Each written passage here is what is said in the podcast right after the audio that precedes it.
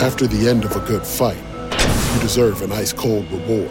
Modelo is the mark of a fighter. You've earned this rich golden lager with a crisp, refreshing taste. Because you know the bigger the fight, the better the reward. You put in the hours, the energy, the tough labor. You are a fighter, and Modelo is your reward. Modelo, the mark of a fighter. Drink responsibly. Beer imported by Crown Port Chicago, Illinois.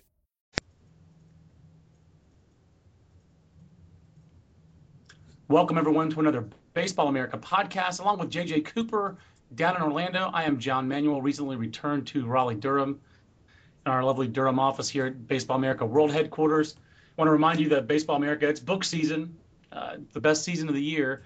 And what makes a better Christmas gift than a Baseball America book, especially the Almanac, uh, the directory, the prospect handbook. Uh, all of our books are available at baseballamerica.com slash store. The first book that you could receive will be the Almanac. That, that's the one that's done. Prospect Handbook will be ready in time for your fantasy draft, and uh, the directory in time for your spring training trip. trips. Uh, very excited at BaseballAmerica.com as we get close to uh, the midway point of book season. Everyone's excited about the end of the handbook, and uh, of course, Josh Leventhal will then get to take over for the 2014 directory. So, but uh, the talk of the week, of course, is the Major League winter meetings and the minor league winter meetings all happening down, baseball winter meetings happening down in Orlando at the Swan and Dolphin. JJ took us both a, uh, a little bit of time to figure out which one was the Swan and which one was the Dolphin. Then we realized, oh wait, it's the one with the giant dolphin on it, and the one with a giant swan on top. So who, who said we're very um, logical people?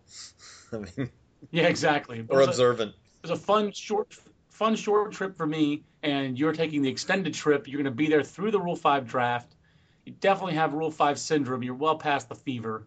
But uh, real quick, JJ, what besides the Rule Five, has any other move down there in the winter meetings kind of really grabbed your fancy, uh, really in, intrigued you, or are you just so deep down the Rule Five wormhole that you can't look out? I have tried to notice the other stuff going on too. Um, it's fun. I'm glad I didn't have to be part of the Scott Boras scrum. You know, that's not really something that we have to cover, but apparently it was epic in the number of people gathered around, unable to hear him because they were in row eight of the uh, the scrum. But I mean, we both. It's not a major deal, but the Billy Burns trade, uh, Jerry Blevins for Billy Burns. I think we both are uh, are kind of Billy Burns fans. Not that he's going to be some yep. giant difference maker or anything, but uh, I think he has a pretty good chance to be uh, a useful backup outfielder in the big leagues. And maybe I'm selling him short. I don't, you know, is that kind of what you see Burns as, or you see him maybe as a little bit more? I see him as a nice, useful fourth outfielder, but I mean, I love he's a grinder and he runs, and uh, I think he has a. I think he's going to be a big leaguer.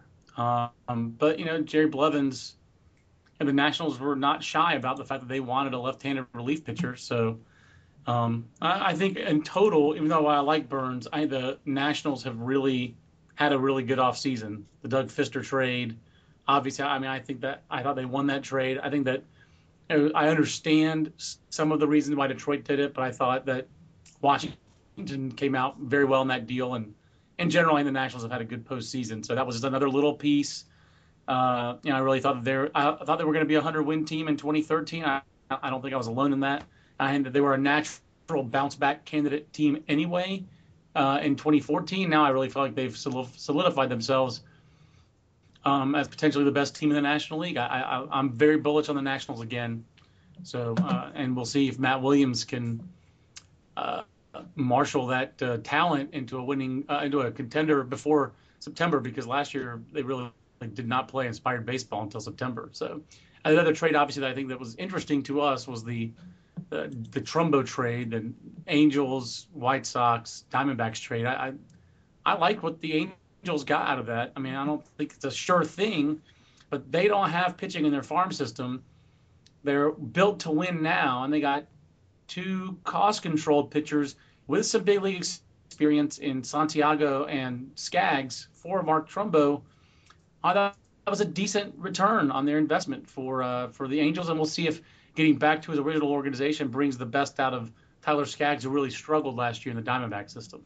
Yeah, no, I, I think they're they're buying low on Skaggs. Um, I, I, don't I don't think that you'd have been able to pull off this deal a year ago. So for good or bad, if you look at that from the Angel standpoint, a year ago Skaggs probably had too much value to be where you get him and Hector Santiago.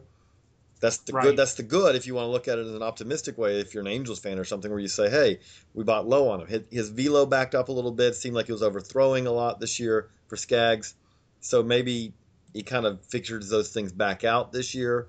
At the on the flip side, if you want to be a pessimist, you could say, well, Skaggs isn't as valuable now as he was a year ago because he really took a step back, and, and maybe that's a sign that he's never been a guy who's really kind of got blow you away stuff. Maybe that's just a sign that he's really not going to be more than a, a, a back end of the rotation starter at best. So, you know, you can look at it either way. That being said, yeah, I definitely like the move for the Angels. The Angel, I'm doing the Angels top 30. The Angels don't have uh, a whole lot of uh, prospect depth, to put it kindly. But if you picked a position where they have a guy who's not that far away from being able to play, CJ Cron can be. He's not going to be a corner outfielder really, but he could be a DH type, and that's you know that's somewhat what Trumbo the role that Trumbo had with the uh, the Angels. So Albert Pujols likes to play first base, so so that kind of they can fill that with from within much more than they could say that they don't have a starting pitching prospect who's ready or close to ready or two years away from being ready to step into the rotation. So getting two young starting pitchers who plug right into the rotation, yeah, that's um, that's pretty valuable for them. That's a great point on Cron. Cron had a great fall league, and again, he's not not as athletic as Trumbo. You could not imagine putting a 20 runner like CJ Cron in the outfield. No, no, no, no. But from the right-handed bat DH standpoint, he does he can approximate Mark Trumbo sooner than later. I would say. Uh, it wouldn't shock me if he hit some of the major leagues in the second half 2014. But we're not here to evaluate those trades. It's fun to talk about those trades, and uh, but let's let's let's let's get to the the matter at hand, JJ, which for us is the Rule Five draft. I, I will uh, lament not being there tomorrow. I will be in the office as early as Well, I can to be along with the Rule Five. Now the Rule Five starts at what 8 a.m. 9 a.m. I believe. 9 a.m. Yeah. 9 a.m. I believe. No, it's not. Uh, when I say 9 a.m., I believe it's actually it is All- 9 a.m. So Uh, all all the front office guys roll in with their with their bags, with their uh, they've all got their luggage, they've all checked out. Um, it's pretty funny to uh, to watch uh, the way the Rule Five unfolds, and then once it starts, it is rapid fire. it flies. Um, I, it makes I, the regular draft seem slow. It flies by. Yeah, it uh, it flies by. It's it's unbelievable how fast it goes. Roy Krasik rifles through the teams. The teams step up to their little microphones, make their pick. Um, it is not made for TV, although I, I do think that Baseball America would love to broadcast it and, and stream it live at baseballamerica.com one year with me, you, and Matt Eddy providing the, the commentary. It would be a lot of fun. So, Uh, we, we can dream. I'd love to do it, but it's not even an event right now that's made for radio. It goes too quickly. It does, but it is made for the internet and it is made for Baseball America. And we have a lot of different parts of the Rule Five. You and Matt Eddy's, mostly Matt. Uh, but I know you're contributing on this, working on a story about what we could do to jazz up the Rule Five draft, make it a little bit better, make it a little bit more meaningful. So I want to tease that story. But JJ, you also you posted today our latest Rule Five draft preview. You previewed who would be 40 man roster additions in late November. And soon after that, we had 20 names of uh, guys who were Rule 5 eligible and kind of scouting reports and how likely it would be to get picked. And now this week, with the Rule 5 bearing down upon us tomorrow, we actually have another uh, more recent Rule 5 preview. And there are a few new names added to this list that we didn't have on our first list. And the most prominent name, JJ, that you've unearthed is Marcos Mateo, a right hander in the Cubs organization. What makes Marcos Mateo such an attractive Rule 5 possibility? Well, you always have teams kind of going down and, and hitting the winter ball to kind of see. You see it in the Arizona Fall League and you see it in winter ball. Okay, who is maybe adding to their stock to where you say maybe this guy's worth taking a look at? To me, the the all-time most prominent guy of that is is that Joakim Soria. Really, that's the way he was uh, picked in the Rule Five draft. I guess now what seven years ago, six years Yeah. ago, yeah, seven years ago. Well, he, he was having a great winter ball, and that kind of really pushed him to uh, to be a Rule Five pick.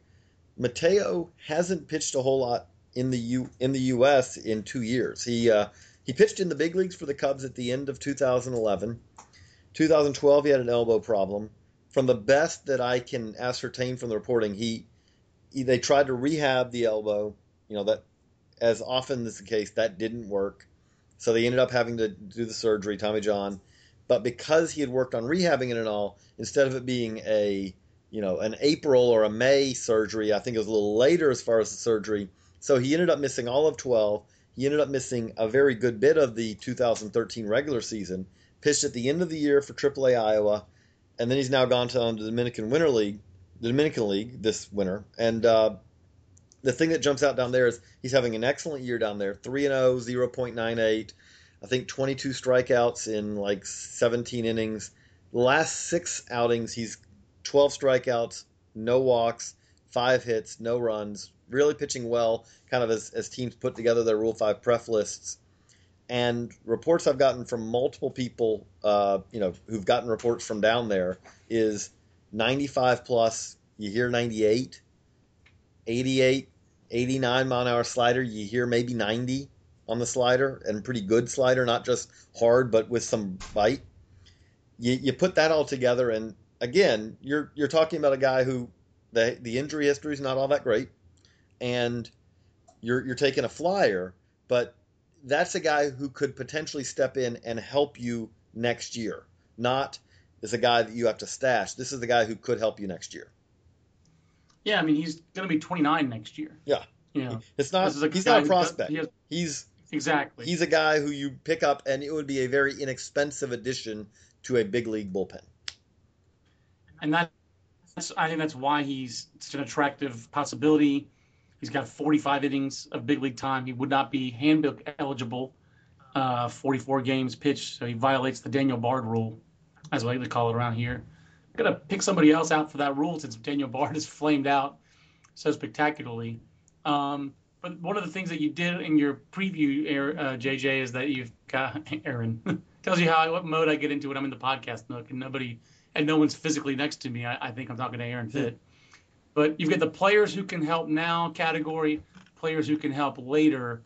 Um, and feel that the players who can help now, the vast majority of them in your preview, and the vast majority of the guys who've helped in the short term in recent years through the Rule 5, since the changes to the rules especially, have been relief pitchers. Every once in a while, there's an Everth Cabrera or Ryan Flaherty, but more often, it's pitchers, it's relief pitchers, it's guys like TJ McFarland or a guy like uh, Rhiner Cruz who's stuck.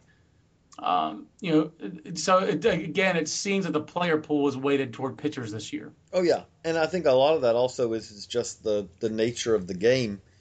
If you pick a if you pick one of these guys as a pitcher, especially a guy who can help you now, Brian Moran, another name we hear a lot, uh, Mariners left-hander, you know, older brother of Colin Moran.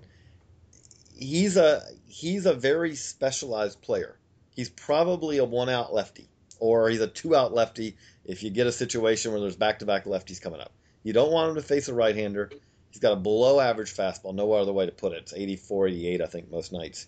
But he really gets lefties out. He gets destroyed by right handers. As a pitcher, he might get picked because you could see a team picking him for that very specialized role. Or if you're taking a guy and you say, okay, well, we think he could pitch the fifth and sixth or a swingman role for us, most teams are carrying at least 12 pitchers. You can kind of take a guy for that specialized role.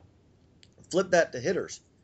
I think Carlos Perez is one of the better players available in this Rule 5 draft.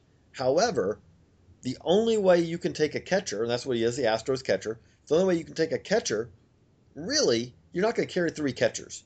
So almost in almost any example, any case. Especially Carlos Perez is a solid defensive catcher who can hit a little bit. He's not a guy that you're carrying who, by the way, he plays a little bit of catcher, but he's really on the team for the bat. With that being the case, you only can draft him if you project him to be the backup catcher. Because again, you can't Rule Five draft, you can't send the guy down. You got to carry him on the big league roster all year. So there are very few catchers ever taken. Jesus Flores is the guy I think of, you know, over the last really decade is the best success story I can think of because teams don't generally take catchers because they're not confident to say, yes, this guy can be our backup catcher all year next year. So that being the case, again, pitchers, really the types of hitters you see taken are generally either the utility infielder who maybe in some cases ends up being a little bit better than that The Mario Martinez is kind of what you end up getting usually. Everth Cabrera is the absolute upside of that. Um, or maybe the backup outfielder, which you don't even see a lot of those guys taken. And last year, in a rare example, we saw a couple of uh, first basemen who either have good on base skills or some power. You know, Nate Freiman ended up being a useful kind of platoon type guy. But most of the time, you're going to see pitchers taken because it's a lot easier to carry a guy as a reliever than it is to carry a position player. Right. I like the idea that you had um, when you talk about Carlos Perez. I mean, I do think um, that he's a he's a, an ideal backup catcher in some ways, but what the Astros called up how many guys ahead of him last year and never put him on the 40 man roster. They called up Max Stassi from Double A. Uh, they called up a couple of veteran guys from Triple A. And I do think that they think Stassi. They I think that they see Stassi as uh you know more likely going to end up playing for them long term than Perez. But I also think that they look at this. They looked at this as far as for the Rule Five and said, you know what? There's a very good likelihood that he's going to pass through, and I think he will. I don't think he's going to get picked now. I put him on this list because I, I think he's one of the better guys available. But if you look at it, the teams that I thought might take him, um, you know, I, I, looked at what the Marlins had at catcher last year, and they seem like that they. I, it was a pretty easy test. It was does Carlos Perez better than the guys they have? The answer really was at one point yes, I think with the with the Marlins, but they went out and signed Saltalamacchia. They're not going. They're not picking they're at 40 right now anyway. Unless they clear a spot, they're not picking anyone. But they're not picking uh, Carlos Perez now because of that. I don't think there's any chance.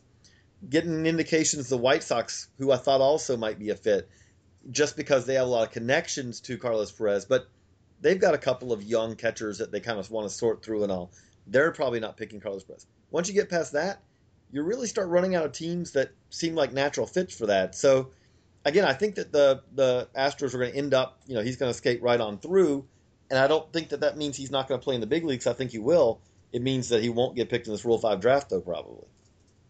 And that's the art of setting up your 40 man roster and kind of trying to divine which of these players are going to stick and which ones aren't going to stick and uh, what other teams' needs are, all those kind of things. So I, I did want to, you, you touched on uh, Brian Moran. Um, I thought that was a just a, you know like you said, lefty righty, such a lefty specialist. 341, 410, 484 slash line for him in AAA against right-handed pitchers, uh, right-handed hitters. So he was a guy that we had in the preview last year.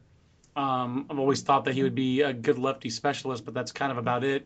A lot of the other names were guys that we had early. I, I, we were high a couple years ago on Jakey Jakey Buke Buke, Jake Buchanan, ground ball machine.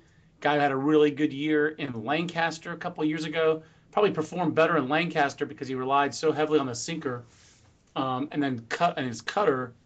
Uh, really, that's that's it. He's just a he is the classic guy, JJ, that we used to talk about, who has the basically has four different fastball grips, and that's pretty much what he throws: mm-hmm. a four-seam fastball, a two-seam fastball, a cut fastball, and a changeup. Which, if you're taught the right way, uh, by according to some pitching coaches, is a fastball with a different grip. You know, you have to throw with fastball arm speed to sell it, but the grip creates the resistance and creates that pitch that's you know seven to ten miles an hour slower than your fastball. So that's pretty much Jake Buchanan. He's got a little slider in there. Um, you know, get a back of the rotation kind of profile. And again, one of the things that we thought, JJ, were teams that were really pitching desperate, like say the Angels, we thought would be active, maybe trying to rule five one of these back of the rotation starter types but going back to what we talked about earlier, when they trade for Santiago and Skaggs, the need is less there. So it's hard to think of the last time a starting pitcher was Rule Five and like started the next year in the major leagues. Because even a guy like T.J. McFarland, who I was high on, was Rule Five last year and stuck, but he started twice and was basically a long reliever for the Orioles. Right. It, it's really rare. The Angels were the team we thought maybe there'd be a fit for that they between just not just the trades they've done, but in the minor league free agent market, they've gone out and they've signed Chris Volstad, Wade LeBlanc, guys like that. I, I don't know if necessarily there is that opportunity anymore. Um, you know, because you really, if you take a guy like that, you got to think that there's at least a you know a 30 40 percent shot that he can kind of fill that role. And with the guys they've added, I don't know if necessarily that's true. The other guy I wanted to bring up, who I, I do think has a very high likelihood of getting popped, is Zach Thornton, the right-hander for the Pirates. Um, yeah. he's a kind of a fun guy to watch. I, it's not really blow you away stuff, but he's got a, a funky delivery, really high uh, leg kick, kind of hides the ball, and then you know arm action is not something that you would say is pretty by any stretch of imagination, but the thing that it, it does give him, he gets really good sync. Everything is down in the zone. Everything's located really well. Uh, he's a guy who I could see fitting and, and again helping a team in 2014. I don't think he's ever going to close or anything like that. But if you told me that he ended up pitching some solid sixth and seventh innings next year, yeah, I could buy that. Yeah, that's him. I mean, that's and and, and if you're a Baseball America, if you devour everything we do, you may remember Zach Thornton from such stories as Oregon's first recruiting class because he was part of uh, the first recruiting class of the Oregon Ducks when George Horton resuscitated the program. Uh, he was there for three or four years. He had some arm issues there. He's had some arm issues as a pro. Um, you know, obviously moved from starting into relieving. I, I got a chance to see him in the fall league. Just kind of like what you're talking about. Lives at the knees and down late sink. It's not overwhelming velocity. There is some funk to his delivery. I think you painted a very accurate picture of him.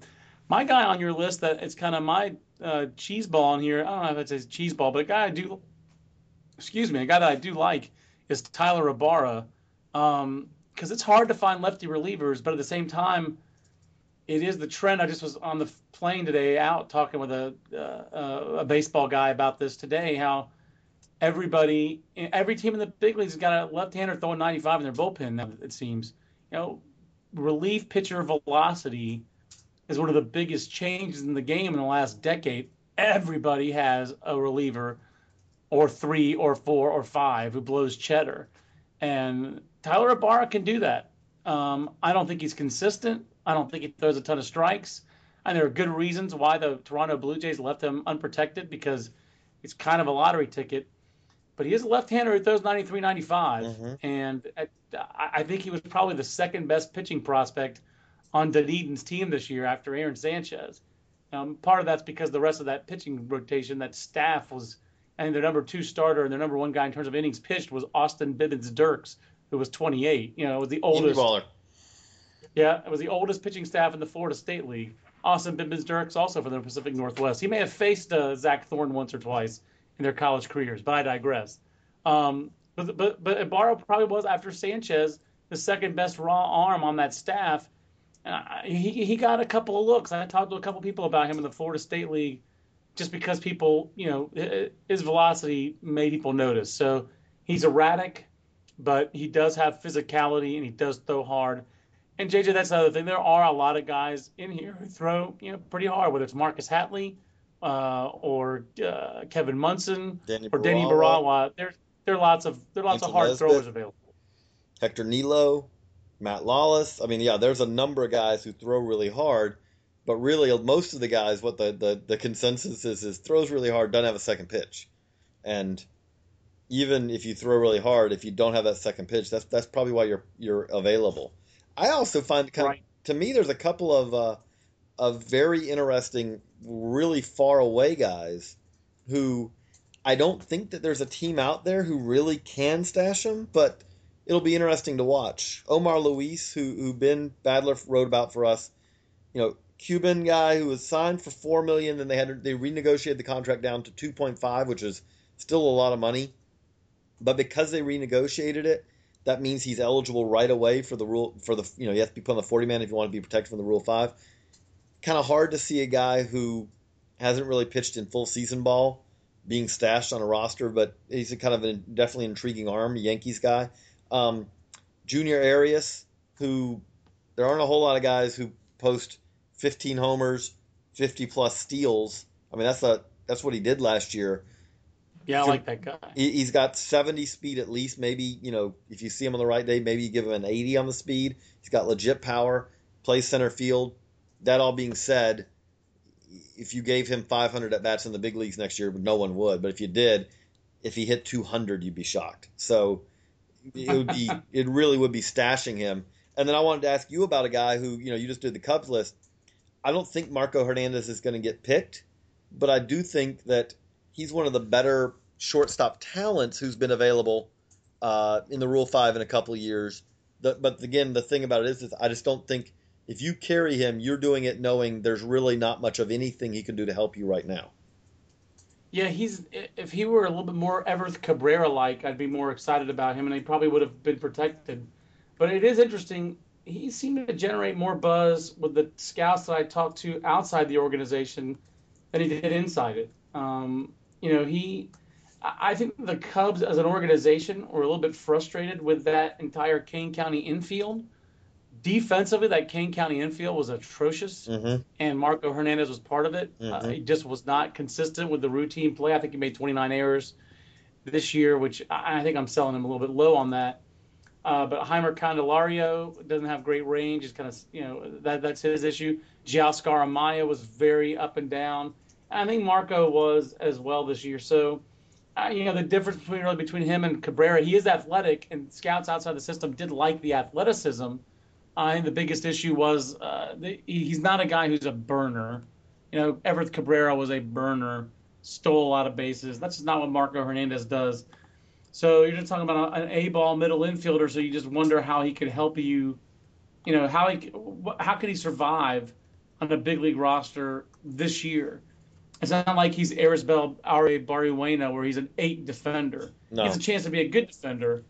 Um, so there's something there he does have tools, and like you said, if he, you know, if maybe some of the Matt Eddy design changes could happen in the future, where you wouldn't have to stash a guy on the roster the whole year. I don't want to give away too much of Matt's uh, uh, pre uh, story, how to fix the Rule Five. These kind of things maybe would be doable, but it's just really hard to see a guy surviving, jumping out a low A ball who doesn't have, who's not a burner, uh, who can't come and steal your base because I don't see how he survives or contributes to a major league team and helps you out. JJ, you do have the fever. You are the number one Rule 5 draft proponent right now. But to you, on a scale of 1 to 10, or still on a 2080 scale, we'll put it that way, where would you rate the utility of the Rule 5 draft in its current incarnation? Uh, this is painful to say because you just, as you just said, I yes, I, I do have the fever, but I'd be struggling to give it more than a 35 because look, there's only going to be probably in the major league portion and let the minor league portion. Let's do a little ex- explainer on the minor league portion. Guys who aren't on a team's AAA roster can be picked for a team in the AAA portion of the draft if they're a if they're you know if they're Rule Five eligible. Then there's no offering back. You just you get you pay the, your money, you get the new guy. Then it goes down to the Double A level, which pretty much means that you're not among the top roughly 75 or so. No, that's not enough. 80 players or so in the organization yeah. who are Rule 5 eligible. You can be picked in the double A portion. You know, you'll see some guys move there, you know, as far as guys who can help out a minor league team. You don't rare you very rarely see guys who are going to end up helping a big league team taking those levels. But even at the major league portion, we're probably going to see 10 guys, maybe 15 at the absolute most taken next tomorrow if a third of those guys end up sticking on rosters for the full season, that'll be a very good success rate. And of those third who stick, if one of them ends up being a guy who's useful for multiple years for that team, that was a really good Rule 5 draft. So, I mean, I love it. I love the yeah, Rule 5 draft. It's something actually to analyze in the middle of winter beyond just trades. But again, that being said, not a whole lot of impact usually comes out of it, especially as we've talked about since they changed the rules and now it's an extra year of protection for everyone. That really kind of took away a lot of the value of the Rule 5 draft to me. Yeah, I mean, the, the best thing about it really is that it, it's a $50,000 roll of dice at most, you know. Um, and I think you also talked about while we were out in, or, in uh, down in Orlando together, that there was one thing that you heard of was that maybe there'd be more the six-year free agents who'd recently been signed who could get Rule Five, uh, guys who get signed to, to, to as minor league rule, uh, minor league free agents and aren't put on the 40-man roster who get poached, just because that seems like that pool of talent is as good as the other guys who weren't protected on the 40-man roster, right? Yeah, but you know, I mean, I, and you might see one or two. I mean, because really, I got you know, I just got a question today on Twitter asking hey, is JD Martinez a possibility? And to me, guys like that aren't because JD Martinez was on a 40 man, was just designated for assignment, which means that any team could have picked him up at that point and didn't. And if you had a choice Right. between picking him up and adding him to the 40 man roster and you could drop him whenever you wanted versus or keep him in the minors next year versus another you know taking him the, you know rule 5 where you have to carry him on the big league roster all the next year it seems like you, you would have taken him earlier. That being said minor league free agent is a little different. Say that there's a minor league free agent that you really like and he chose to go somewhere else or you got outbid to to, to sign him you know all that kind of stuff. Well then maybe you if you really liked a guy maybe you still would take him in the rule 5 draft. And there is Right. at least some potential there because what you get get to do then is, is yes you'd have to carry him on your big league roster all next year but if you liked him enough that you thought he could contribute hey that's not a huge penalty because again all these guys are going to be ma- making mi- major league minimum so you're getting a bargain if the guy can contribute to your big league club next year JJ, I'm going to throw in a couple more names. You can research these guys if you want to. Just looking over the uh, some of the other names that are possible. I meant to ask you about these guys to research them in uh, in Orlando. You could bounce some of these names around tonight. See if you get anything on uh, Colin Walsh, uh, former Stanford second baseman. He's also played some left field. He's in the St. Louis Cardinals Mhm. organization. Has some bad speed, draw some walks. Uh, did not fare well in Double A this year, but in the Florida State League, got a 757 uh, OPS as a 23 year old. Um, switch hits nominally. Uh, again, there's a little bit of a stretch. He, he's like the better offense, less speed version of Mike Freeman, who you threw me a bone and, and put him on the list because I like I like my left-handed. I like my Adam Kennedy comps. Although this guy doesn't, you know, Mike Freeman doesn't have uh, Adam Kennedy's. Uh, Adam Kennedy never ran as fast as Mike Freeman or stole as many bases, but he had a lot more thump in the bat. Well, what say you on Colin Walsh? Uh, I could see it. I actually think he is. I I didn't have him on there, and I have Mike Freeman on there, but I, I could see maybe a little bit more than Mike Freeman, to be honest with you. You know, but I, I'd put both of them as unlikely, but not impossible. Is how I'd see it. He's he has he has some offensive ability um, that you know the average Rule Five draft guy does not have. Um, I I also was just uh, was there a guy or has Matt Eddy been this? He hasn't quite been bitten by the the Rule Five bug the way you have. Um, I think he's more big picture as opposed to the Yes. nitty gritty. Is there anyone who's jumped out to you who would be a fun minor league Rule Five pick? I haven't come across one yet. Uh, I, I've, you know, I, I, I'll be honest. I haven't looked hard. I mean, even me, and and again, I have a fever of 110 on the Rule Five, but you know, it's just the the impact on that is so small. I, I'm I'm quite happy to let those guys get picked and then analyze it afterwards, rather than the other way around. Uh, I'll I'll be quite happy and okay with okay with that. I'll just say uh, one guy that really fascinates me, and this is um, uh, you know, Ricky Romero is on the. I think he could get minor league Rule Five. Um, he's on the Double A roster. I think the Blue Jays are daring someone to take Ricky Romero. I don't think it's gonna happen. I, I don't think it's going to happen. Um, he is obviously. Um, I, I believe that uh, George Costanza would make the sound of, of the of, of the truck backing up. I won't do it, but um, he's backed up, uh, and I think he's owed a lot of money. Yeah, that's this is a exactly guy- why it's this- not going to happen. But this is a guy who threw 600 innings basically over a span of three years 2009, 10, and 11 in the major leagues and was a better than average pitcher over that span of time. So I. I just want. I, I think the contract is probably makes it prohibitive. Yes, uh, I think completely prohibitive. It, it's a pretty. That's a pretty bold move by the Toronto Blue Jays, though. You ever seen a player with that prominent on a Double A roster? Not that I can Can think you of. No, that? no, I, I would agree with you on that. I, I can't think of any, anyone who matches that. That that's that. He's the guy who just really sticks out to me, um, as just being. He does not belong, and, and he's signed through 2015, so he is owed seven and a half million this year, seven and a half million in next year, so 14 and 15. So fifteen million dollars remaining on that on that contract, with a thirteen million dollar club option for 2016, but a six hundred thousand dollar buyout. I, am So- going to wager that that six hundred thousand is already kind of devoted there, with the expectation, like, okay, we're, we're, we set that aside because we know we're spending that. I believe that is fair. But uh, but JJ, so we, we've, we've given you a little preview podcast. Obviously, if you're Rule Five, uh, if you have a little case of the fever, you got a little touch of Rule Five fever. At JJ Coop 36 is your Twitter handle to follow.